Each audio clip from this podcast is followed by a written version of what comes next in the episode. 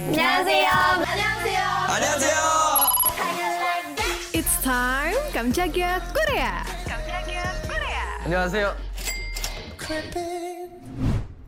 Hai, gue mau bahas drakor yang baru aja mencetak miniseri rating tertinggi di 2023. Ini dia, Taxi Driver season kedua.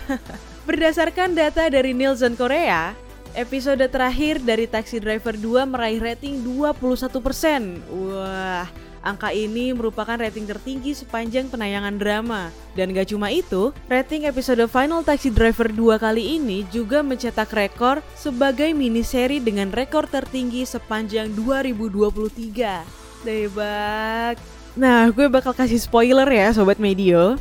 Jadi, usai dibuat Dagdikduk di episode 15, dan di episode 16 masih ketar-ketir tapi tetap dibuat penasaran, cameo-nya juga nggak main-main di episode terakhir. Ada Kim Soyan yang berkaitan sama Rainbow Taxi dan jadi Son B-nya Doki.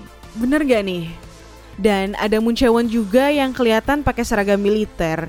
Mungkin aja ada kaitannya sama Kim Doki ya yang lulusan akademi militer. Lalu tamatnya season kedua ini kayak masih belum puas gitu ya. Nah, karena faktor tingginya minat penonton, akhirnya tim produksi confirm bahwa Taxi Driver bakal ada season ketiga. Seru banget nih pasti. Dan tim produksi masih dalam pembicaraan dengan para pemeran mengenai kemungkinan mereka kembali. Tapi jadwal syuting untuk season ketiga juga belum diputuskan. Sebelumnya Lee Jae Hoon udah jelasin juga dalam wawancaranya kalau dia berharap untuk kembali di season lain dari drama ini.